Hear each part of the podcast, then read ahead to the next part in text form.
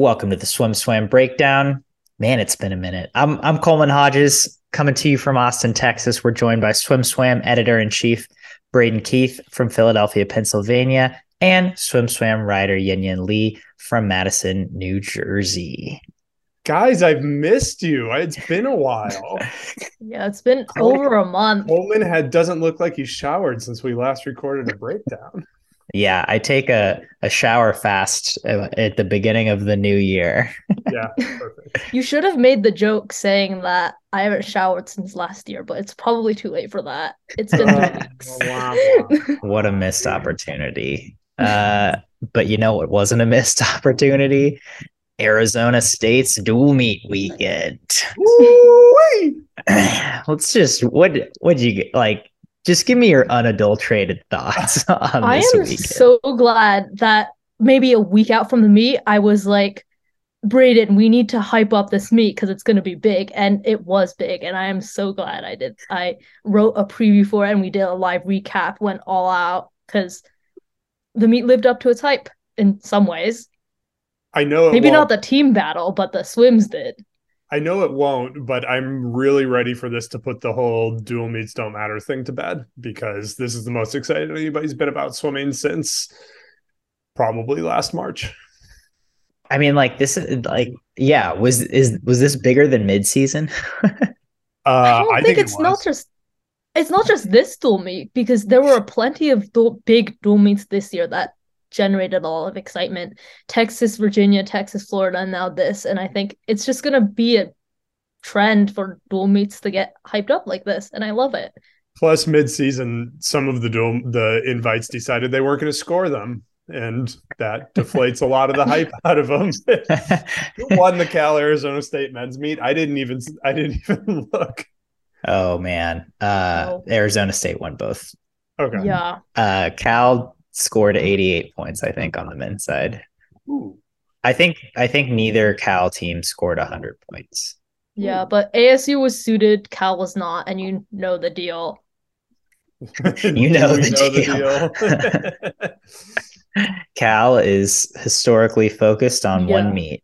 Yeah. Seemingly, One s- short course. since Durden has taken over, the women have adopted that as well.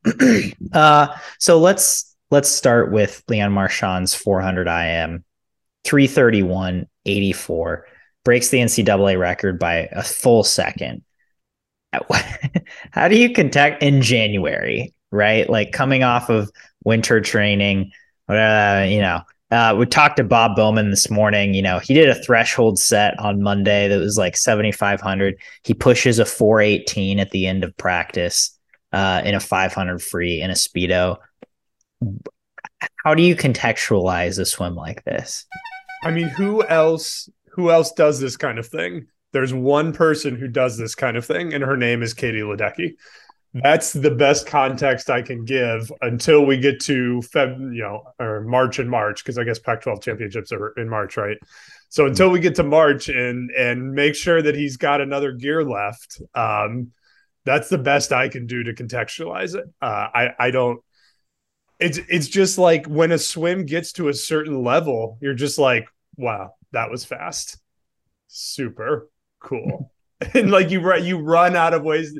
There is no context. There is no peer for what he's done in that event. There's probably not a, a recent peer among men. The only thing I can think of is Katie Ledecky showing up her freshman year and shattering NCAA records every time she swam. I think for me, this swim gave me closure. It gave closure on Leon Marchand's abilities in the 400 IM. This swim was basically his message saying, I'm the best. No one is getting near me. Because even with his 404 from last summer, you're still coming into this season thinking he lost to Hugo Gonzalez this year. Hugo Gonzalez is the fastest of all time in the 400 IM, not him. So even if he was coming in as this favorite because of what he did this summer, it wasn't you have to see it actually happen. You actually you actually have to see him swim that fastest yards 400 IM to really say and be certain of the fact that he is the dominant one in this conversation. He is the one that's the top. And I know logically he was always the favorite, but this this just really cemented his status because I was writing about this. I was writing an article about uh, the swimmers that were still undefeated for this season. And I was saying because he's the fastest ever in both IMs by a significant margin now, I can confidently say that there's no one else beating him unless Carson Foster, who we haven't seen swim a rested 400 IM because he skipped mid seasons, has a miracle swim. There is no one getting near Leon Marchand, and this swim proved it. Okay, so let me ask you this. Is 331 a catch up from his long course 404? Or does that mean he's going to go 402 in long course next summer? That's like is, is this is this the the end of an improvement cycle that began in the summer or is this the start of an improvement cycle that will continue into next summer i mean you can't really say he's you ending can. his improvement cycle. You can.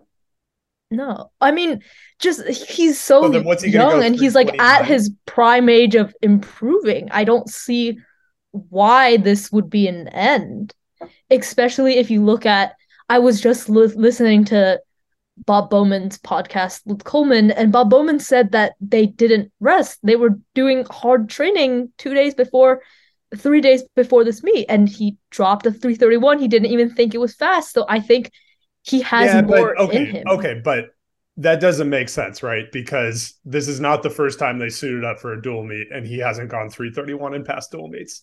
So it's not like it's not like he just magically found six seconds of non-taper. When was the last time they suited up at the dual meet? Stanford uh, against Stanford, and he did a race. to conversation all fall. I don't think it was. I think they only suited up this semester. Yeah, just Stanford and Cal. So what did and, he go? What did he go? He didn't do it. He didn't do three thirty one against Stanford. Well, they, he didn't swim it at Stanford. This in the two I am. That's the two I am. Which is, is like fast, but it's not four thirty one. It's not. But again, I think uh, from from what he said last year, he didn't go out aggressively enough in the 400 IM, and then and then Hugo just won the race because he actually went for it, and Leon didn't. I think Leon was kind of riding his confidence from the two IM, and he was like, oh, "Okay, well, I'm going to win this no matter what." And he didn't swim the race how up to his potential, uh, according to to himself and Bowman in at 22 NCs. Well, it's so interesting that you say that. He was 333 midseason. He was suited midseason, mm-hmm. right? Hmm. So where yeah. did he find two seconds in, in a month? And I guess it's been two months. He, you're telling me he found two seconds without resting in a month? I mean, Braden, to answer your question, I think this is I think his improvement cycle is just beginning. I mean, he he is I think that was an apt comparison. Like we're seeing a male version of Katie Ledecky, and Katie Ledecky in her prime would throw down an in-season time that would make us go, and then she would go even faster at the championship meet. And I think that's what we're going to see. He's, right, so he's just Katie Ledecky's a decline. stretch, but I, I I agree he's good. But calling him male Katie Ledecky is a stretch. So, I just don't think. So senior year, what is Leon going to do in the 400 IM? Call a time right now, and we're going to come back to it. We'll clip this in in 20. I don't know. I'm not. I'm calling 329 for March. I was going to say this March. Yeah. I was going to yes, say 328 absolutely. for senior year, not this March because I feel there's like so many things that could happen. He no, it will it will be no, post Olympics. It will be post Paris Olympics. I'm saying like his life could completely change after that. He might not come back for senior year. But you guys said you guys said he's just starting to improve. He's going to keep dropping every year, every year. Improvement every year. cycles don't last three years. I didn't say he was going to keep dropping. I just said he would drop to a point where he I said he's gonna drop from these times, but obviously there's a point where you can't keep dropping. Like even with All Katie Ledecky, she didn't drop from her 804. She's we got a 329 in this corner for I'm March. saying three 328. I think he goes at 331 low. I think he just goes another 331 slightly lower that time will tell. As Bob Bowman said on our podcast, the wise don't make predictions and the people who make predictions aren't wise. That was the quote. cool, cool, Bob. anyway, also in this Arizona dual meet, uh, Arizona State dual meet, obviously they were suited up. So let's talk about that, right? Especially the fact that ASU suited up and Cal did not. Obviously, Cal knew that ASU was going to suit up. ASU knew that Cal was not going to suit up. But in general, do you sink or swim suiting up for dual meets and why? I swim it if you want to do it. I, I I tend to ascribe to the value of experience racing in dual meets because it changes your body position in the water. It changes your fluid dynamics through the water. Um, to to me, it makes sense to do it at least a couple of times. Um, I would think, but you know, I don't know. We've we've seen teams that do it have success, and we've seen teams that don't do it have success. So it's sort of maybe it's sort of moot. Uh, maybe we all want to put more on it than it really matters. Um, but I don't know. I I would tend to ascribe to get your swimmers comfortable. It it probably comes down to as long as your athletes buy into whatever pseudo psychology you've come up with to justify your decision. That's what matters. Pseudo psychology. Right. Suit. Oh. So, ah! Okay, so speaking from a total entertainment purpose, because there's been a lot of discourse around dual meets and growing the sport, I personally don't think suiting up is the make or break factor for making a dual meet interesting. Yes, it helps to get experience suiting up. So yeah, I think it's great if you suit up maybe once or twice in season, but I really don't think that's the deciding factor for what makes the meet interesting. For example, at the Texas Virginia dual meet, the Texas men and the Virginia men suited up, but the woman didn't. But I personally thought the women's meet produced faster times. Well, that's just because Be- the Virginia women are are the best team present. But the Texas men are also a good team. And yeah, but they they they approach their season differently. They're I mean, they're just but even so, the Texas woman, Anna Elendt, won a 58 1. I didn't see any men going those a finaling worthy times in the but 100 would it have been more exciting if the women had suited up? If the I men. I don't. I, you can't speak for that, but I'm just saying they were. No, we're not allowed. More exciting than the men that Coleman. suited up, and so I'm saying like anymore. Bob said so. sports is over. sports media, sports or sports, um, sports commentary. I Eddie, I feel Eddie like requested those suits. By the way, a little little inside dirt right there. That was an Eddie Reese request, which is I think interesting and will surprise people. I mean, I think most top teams suit up regularly, whether it's in practice or at meets now. And so, like, because because I think everyone has uh what's the word? Everyone's following that philosophy of you need to practice racing in a fast suit. I don't see why not do it in dual meets. I mean, I think it would make the dual meet it would make dual meets matter even more than they already are currently. the times would be faster and the swimmers would just be probably happier generally. I don't know. Maybe that's a lie, but I think I don't think anybody should stick their fingers in their ears and say I'm not we're not suiting. Um, because I think there are some some good moments for it. Um, for example, like I don't know if Michigan was suited, but they swam way better than they did against Indiana. I bet they weren't feeling great against. Eh, it looks like they didn't suit. I bet they weren't feeling great again, about their performance against Indiana. And so if you come off a meet like that and your team is kind of down on itself, I think I think for every team, regardless of your philosophy, there could be value in suiting up and showing your athletes, hey, what we're doing is working, stick to the plan, and it'll all come out in the wash in, in the spring. So here's the question. Do we think the ASU Cal meet would have been closer if Cal suited? And do we think the Cal woman would have beaten the U- ASU woman if they suited up? That's the question. That's I, like I was suiting the variable. It would have been closer. What this is as a as a person who's interested in solving swimming, right? Swimming to me seems like a sport that can be solved. Um, basketball, football have too many variables to to to ever completely solve them. But swimming in my head can be solved, right? You can at some point we will have AI that will tell us the perfect training for an athlete, the perfect technique for an athlete, yada yada yada. So so from a perspective of swimming can be solved, to me, we don't know how successful teams tapers are because of the suit factor. And as if if i'm a coach who's trying to solve and perfect my training i like knowing how much how much of that end of season drop was suits and how much was tapers. Um, that to me would be extremely valuable information in tweaking my season plan for the next year et cetera et cetera.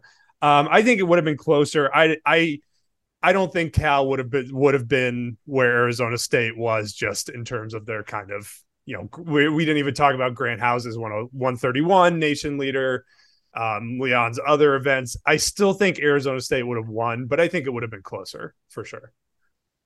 Can we also talk about how like everyone was freaking out about how how much Arizona beat Cal by, but by dual meet standards, Cal swam really fast. Yeah, Destin Lasco went a 45 in the one back, 141 in the two back, just in a brief. And in Cal January training, I feel like that was overlooked. Like their 400 free relay was all 43s and 42s, which mm-hmm. I it's I mean, it's just like it was funny looking at results being like, okay, Arizona State was obviously on another level, but like like Cal looks really good aside from Hugo Gonzalez. He did not look so good. Right. And they need him to come back around because Texas Texas looks a little better every time they swim, as far as I from where I sit. I just want to add on to this whole conversation something that has been a bit overlooked is how much of a confidence boost this would give the ASU woman headed into the championship season because they're clearly at a different place than the Arizona State men. They're being a bit overshadowed just because they don't have that much star power, but they had some pretty impressive swims. Lindsay Looney is clearly establishing herself as a star on this team. I think Charlie Brown's beginning to break out. Molly Batchelor went a 446 5 free, which is, I think that's a personal best. No, that's not a personal best, but it's still a really good time. And even if you say Cal wasn't suited, ASU was, but for them to beat a team like Cal, this at this point in the season, that's definitely a really big motivation factor. That's definitely going to help them later on in, at Pac-12 and NCAAs. And I just thought that was something that was overlooked, and I wanted to bring it up. I agree, and the Cal women also aren't on the level of the Cal men, but the Cal women were better midseason than we all thought they were going to be. So the you know the Cal women still look like a top ten team and the Arizona State women to this point have not. Um, so I think you're exactly right. I think it's I think it's big for the women. And we see this sometimes. Sometimes this works, sometimes it doesn't, right? We've seen programs in the past with this big imbalance between men and women in either direction. And sometimes one can feed it feed off the other, and sometimes they can't. Um, it looks like here, at least the early returns um, are that the women are kind of catching up a little bit and and and catching the same wave of momentum that the men have. They're just maybe a couple of years behind. And that's exactly what Bowman said to give you his perspective was that, you know, last year we saw the ASU men like really come out at Pac 12s and they posted several nation leading times heading into NCs and then like didn't quite weren't quite able to repeat all those performances on a team level. Um, he said the he feels like the women are kind of a couple years behind. Where like this year, the men he said are completely focused, eyes eyes on NCAA's, whereas last year they had they were their big meet was Pac-12s, uh, and then you know this year the women's big meet will be Pac-12s. You know, like they're they're more focused on that meet as as a meet where they can really perform and show out as a team um, because that's that's more of a realistic goal than than an NCAA's. And you know, to him, he feels like the women are a couple of years behind the men. I love a coach that can admit that, rather than a coach who texts me to fight me about it every time I present the data. Not so speaking. Speak, speaking of teams with imbalances, uh, Virginia also had uh, quite the weekend. Um, we saw their big three on the women's side really show out in Gretchen Walsh, Alex Walsh, and Kate Douglas, it raised the question of what would the ideal event lineup for all three of these be so that they could I mean on one hand you could do it so that they're trying not to overlap and they could score the maximal amount of points possible potentially win nine ncaa champion titles uh, on the other hand you could just do it where they you put them in their best events. They overlap some but they still score a ton of points. To you what's the what's the ideal lineup all right three? so here's my lineup. Gretchen walsh to me is the easiest. 50 free 100 free 100 back. I think that's what's going to happen. Um, Alex Walsh, I got two IM, two fly, four IM. Kate Douglas, I've got one fly, two breast, two I am, not the 50 free, because I I want to see the if I'm going to have an overlap and I'm those coaches, first of all, nobody's touching them in the 2 I am. You're definitely going to go 1 2, 50 freeze, things can go wrong and and things can get ugly real quick. But number 2, I want to see Alex versus Kate in a 200 yard I am just go absolutely bananas. Okay, I agree with the majority of what Braden had said, except I think the, uh, this is not what I think. What sh- I think she's gonna do. This is what I want her to do. As much as I would love to see the Alex Kate two IM showdown because I love the two IM, I think she should go with the 500 free so they can complete the nine. They could potentially go for nine individual NCAA titles. I think that would also be really cool and speak to their dominance. But I do agree that Kate should drop the 50 free over the 200 IM because there are so many signs pointing to the fact that Kate is better at the 200 IM than the 50 free. Here's a fun fact that I was doing when I was doing this uh, article about undefeated swimmers.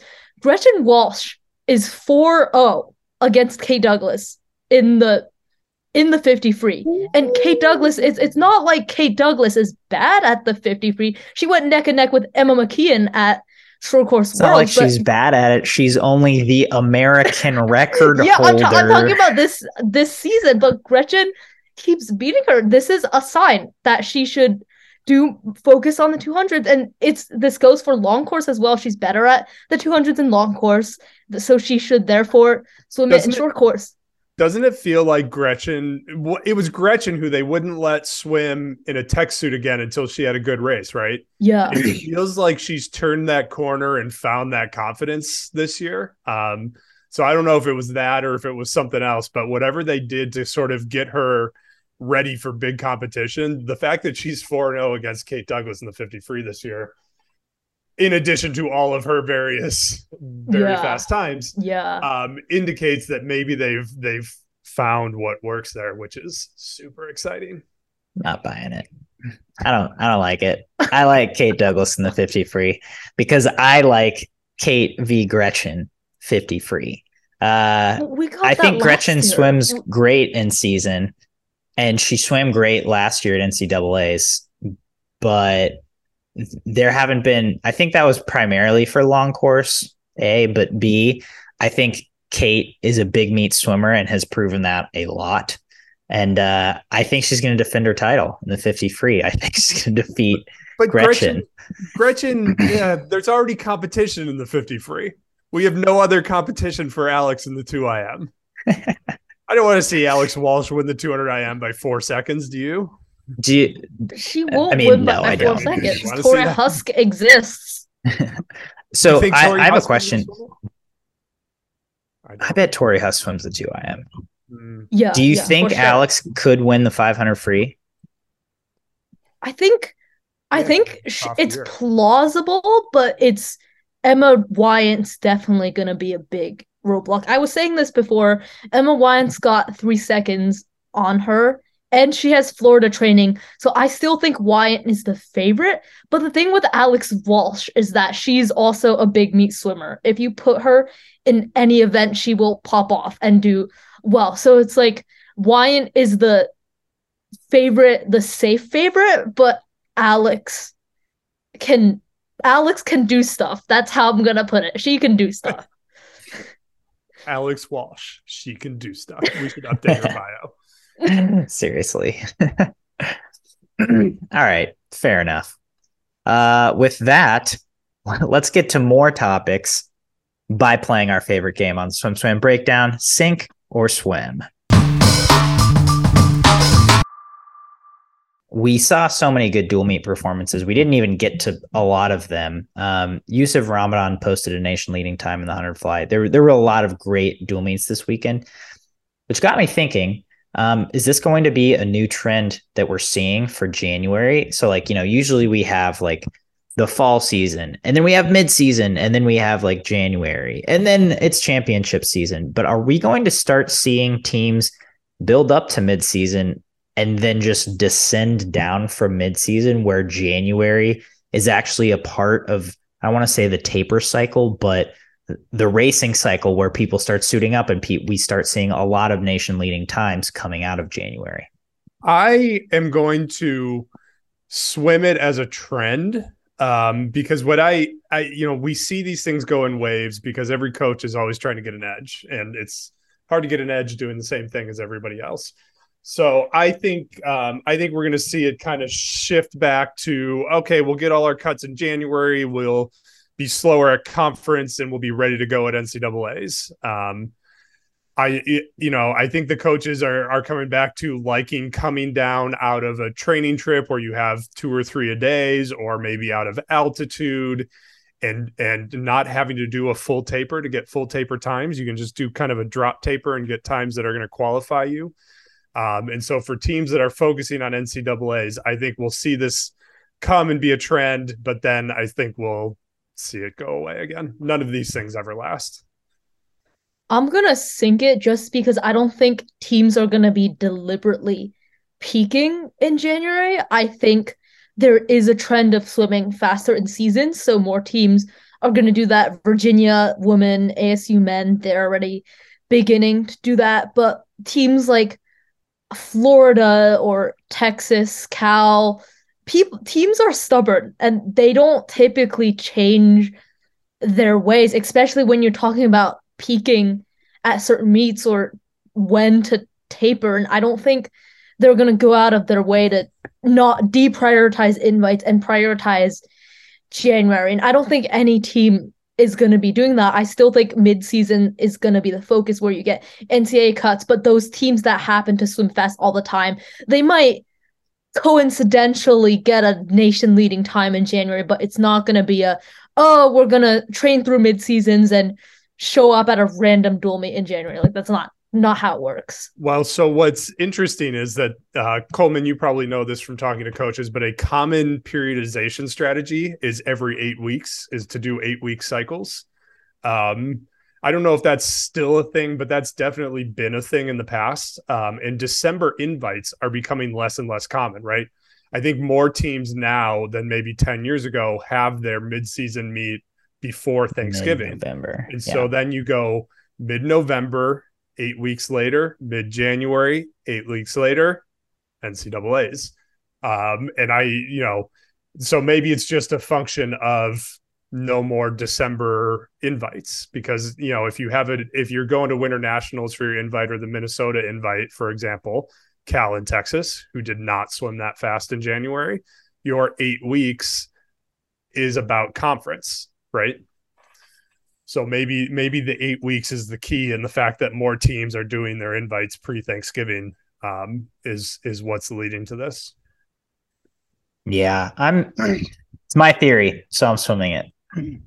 I I I think we'll see in the next couple years. As Braden said, this won't be a forever thing, but I think I think fast swimming in season has just become more of a thing that people are doing and more of a thing that elite swimmers are figuring out how to do. And so I think we're going to see people descend their entire seasons where it's not you're you're you're swimming super fast at midseason and then you don't swim super fast again until conference or NCs. I think it's you swim okay or you know you swim pretty good at midseason but then you build off of that instead of going right back into super hard training. Plus, what's the easiest way to win an NCAA title in swimming? Be Leon Marchand. no, recruiting. Um, that was my second answer. Yeah. And uh, these swims are getting a lot of attention. Virginia gets a lot of attention for being fast all the time, and that their recruiting is off the charts.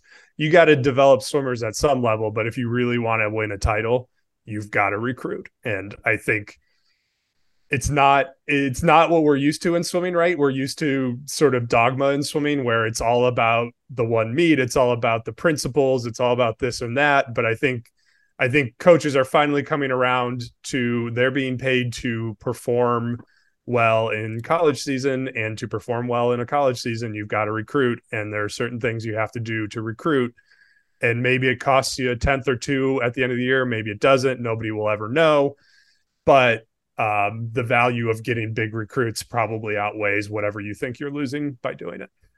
Do we think this will change the purpose of a midseason invite? Because right now i think mid seasons are seen as a meet where you get NCAA cuts where you build up from the pol- fall and you go back down. Do you think mid seasons are going to be seen in a different light and have a different purpose because more teams are swimming fast in January? What would be the purpose? Like what well, other purpose could they have? Well, if they're not if they're not supposed to be a peak, then what are they? What are they know, maybe for? they just go away. That would be kind of depressing, but Maybe I don't, move conference meets to midseason, which I've wanted them to do forever. That's been that's been my theory. You move the conference meets to December.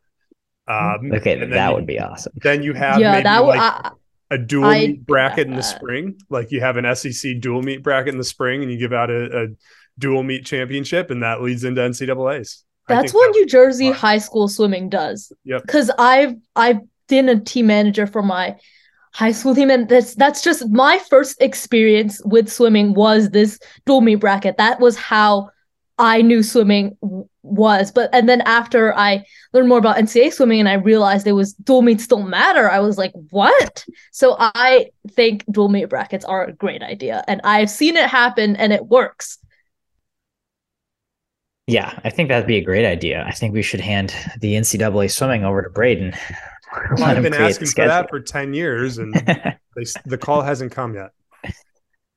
It's a shame. Yeah. Uh, Braden, the new NCA commissioner of swimming. I don't yeah, I don't know if that's a thing or not. I don't think that but... job pays very well. All right. Next topic. Uh, Bob Bowman and Carol Capitano were named as the 2023 U.S. World Champs team's head coaches. There was an extra S in there somewhere.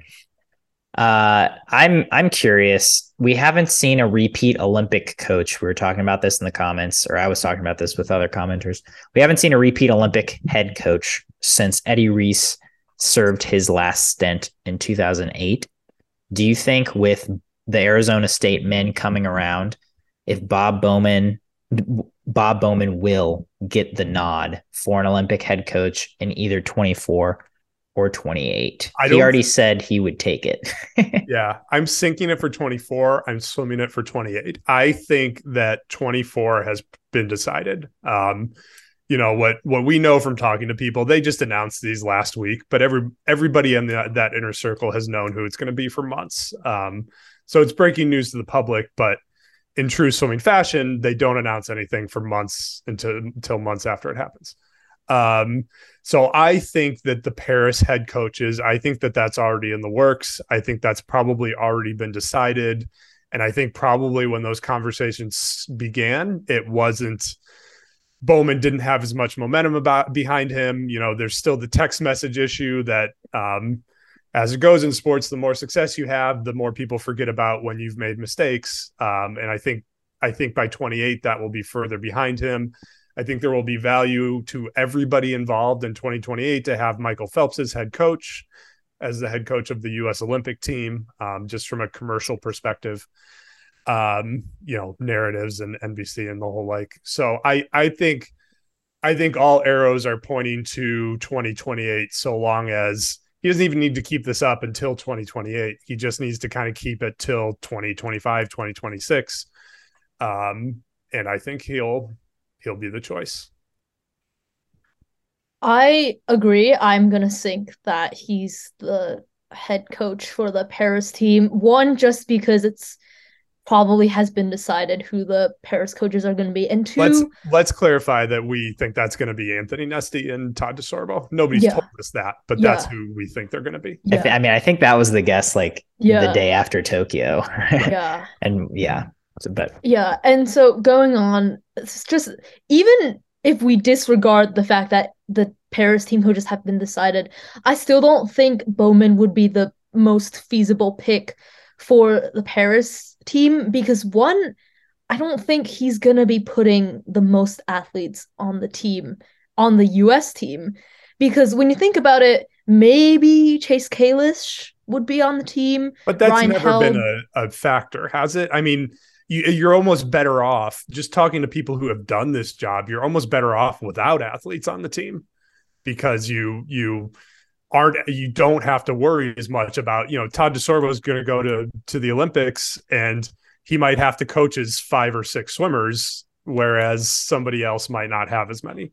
And that's why you sometimes see older coaches get the role because they're not as tied down to their uh, their athletes. But sorry, I mean, but I, I still think it plays a part because uh, maybe not in Bob Bowman's case because he's coached so many great athletes, but it also shows, I guess, a coach's merit. But the main bigger thing is because I think in Paris, I- I'm not saying that I'm not saying he prioritizes one swimmer or another, but in Paris, there's a big shining light on Leon Marchand, and I feel like Leon Marchand is gonna be, I guess, the biggest pressure cooker for him because when when we think about Bob Bowman's performance as a coach in the Paris cycle, we're not gonna be thinking the most about his pro ASU pro group athletes at home. We're thinking about Leon Marchand and I think it, it, honestly it makes more sense that he's the French coach. That's what he did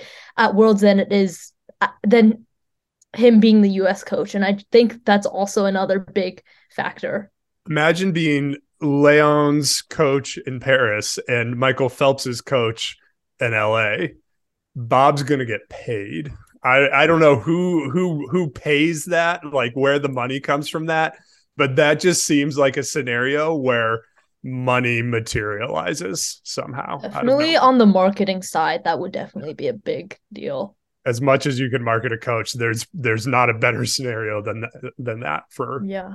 mainstream money. The Nick Saban of swimming. I I want to sink it just because I would like to see new new faces on that coaching staff. Um, I mean, nothing against Bowman. I think I think realistically he probably will get the nod because of the reasons you guys said in 2028. Um, but I, I, I'm just going to go with the sink to be contrary, but also because I, I want to hope that another coach will come will come along on the men's side that that is worthy of that and can can bring new perspective to the staff. And Not that Bob can't, but I think it's worth acknowledging that Bob, since he's been at Arizona State, has obviously changed as a coach. Um, and I don't know, you know, you've you've interviewed him many times over the year, but years, but I think he's much more comfortable managing a group, managing a staff, managing different kinds of athletes than he was once upon a time. I think I've I've seen him shift from being a dogmatic coach to being a coach who's open to a lot of things. Um, I don't know if 10 or 12 years ago you would have pegged him as part of the tech suits at dual meets group um so i you know i think i think we've seen him become more flexible more open and and develop more of those qualities that you need to be the olympic head coach last up. Oh no, no, not last up. Next up on sink or swim. Kyle Chalmers swam the 800 free. I don't even know if we reported on it, but he did it. we sure went- did. 822 in the long course 800 free. First of all, just what are your thoughts? well he also went 49 in the 100 free. So like let's be clear we think kyle can go faster than 822 probably. I think i think he probably has like an 809 in him at least. Um full taper full taper full suit. Um i think i think he'll swim the 100 fly. I think because i think there's an opening for the 100 fly and i think just listening to him talk it sounds like he's got a little bit of passion there that he wants to uh, swim. I, you know, it's funny. Somebody posted on Twitter a comment I left 10 years ago on an article about Oh my god, I saw that. I Yeah. saw that as well. watching watching Michael Andrew race Kyle Chalmers in a 100 fly at the Paris 2024 Olympics. and I I still think that that's going to happen. Um, you know, I know Kyle is now a freestyle guy and that's what we all know him as, but it's it seemed to me last year as though he expressed a uh, a passion for the 100 fly. You know, he he kind of feels like a guy that's always on the edge of retirement um, at a at a premature age from what we'd expect given his success. So I think if he's going to keep that fire burning, something adding something like the 100 fly to his repertoire would uh would be a way to do that. So I'm gonna swim him swimming more than just the 100 free, and I think it's to be the 100 fly. I don't think it's to be the 800 free. I'm gonna swim it as well, just because from what I know, what I've seen him say, he seemed to be in a pretty bad spot mentally with the sport, and focusing on another off event helped him explore different parts of the sport that maybe he didn't necessarily get to explore when he was so focused on the 100 free and i think he's going to have maybe the 50 fly 100 fly. Just those events he's not really going to take them. Seriously they're just events for him to get pressure off him take his mind off his big event and it just something just something new some like something that gets him just in a different place than being ultra focused on the 100 free because I don't think he's the type of person that would fare well if his entire meet was pinpointed on one race. So I think he's going to explore other events just as a distraction. But my question is is he going to make the team in the 100 fly if he tries to swim it because you got Matt Temple, who I think won at trials. And then there's Cody Simpson, because we remember all that drama that happened between Chalmers, Simpson, and Temple. But Simpson is very new to the sport and he's getting better. Do we think Simpson can beat Chalmers and give Chalmers no choice in swimming another event? Which one of those two guys is older? I Kyle actually don't know. Cody. Yeah, I think it's Cody. I would guess Cody too. I mean, Kyle, like, Yeah. yeah, we always was- forget that he's only Cody is 26 and Kyle is 24. Yeah. Um, I I think I think they can both get better. Um, but I think ultimately Kyle would win out in that battle. Uh, I disagree. I, I think Kyle will swim another individual event in Fukuoka this summer. I think it'll be the 50 free. I think he'll ultimately decide to do that. And I also think Cody, who's focusing on butterfly and training, will qualify for the 1500 fly. All right, last up on sink or swim today. Fun question. If you could pick one swimmer currently in the NCAA to start an entire team around, you get one athlete, male or female. Who would you choose? You guys go first. Oh God.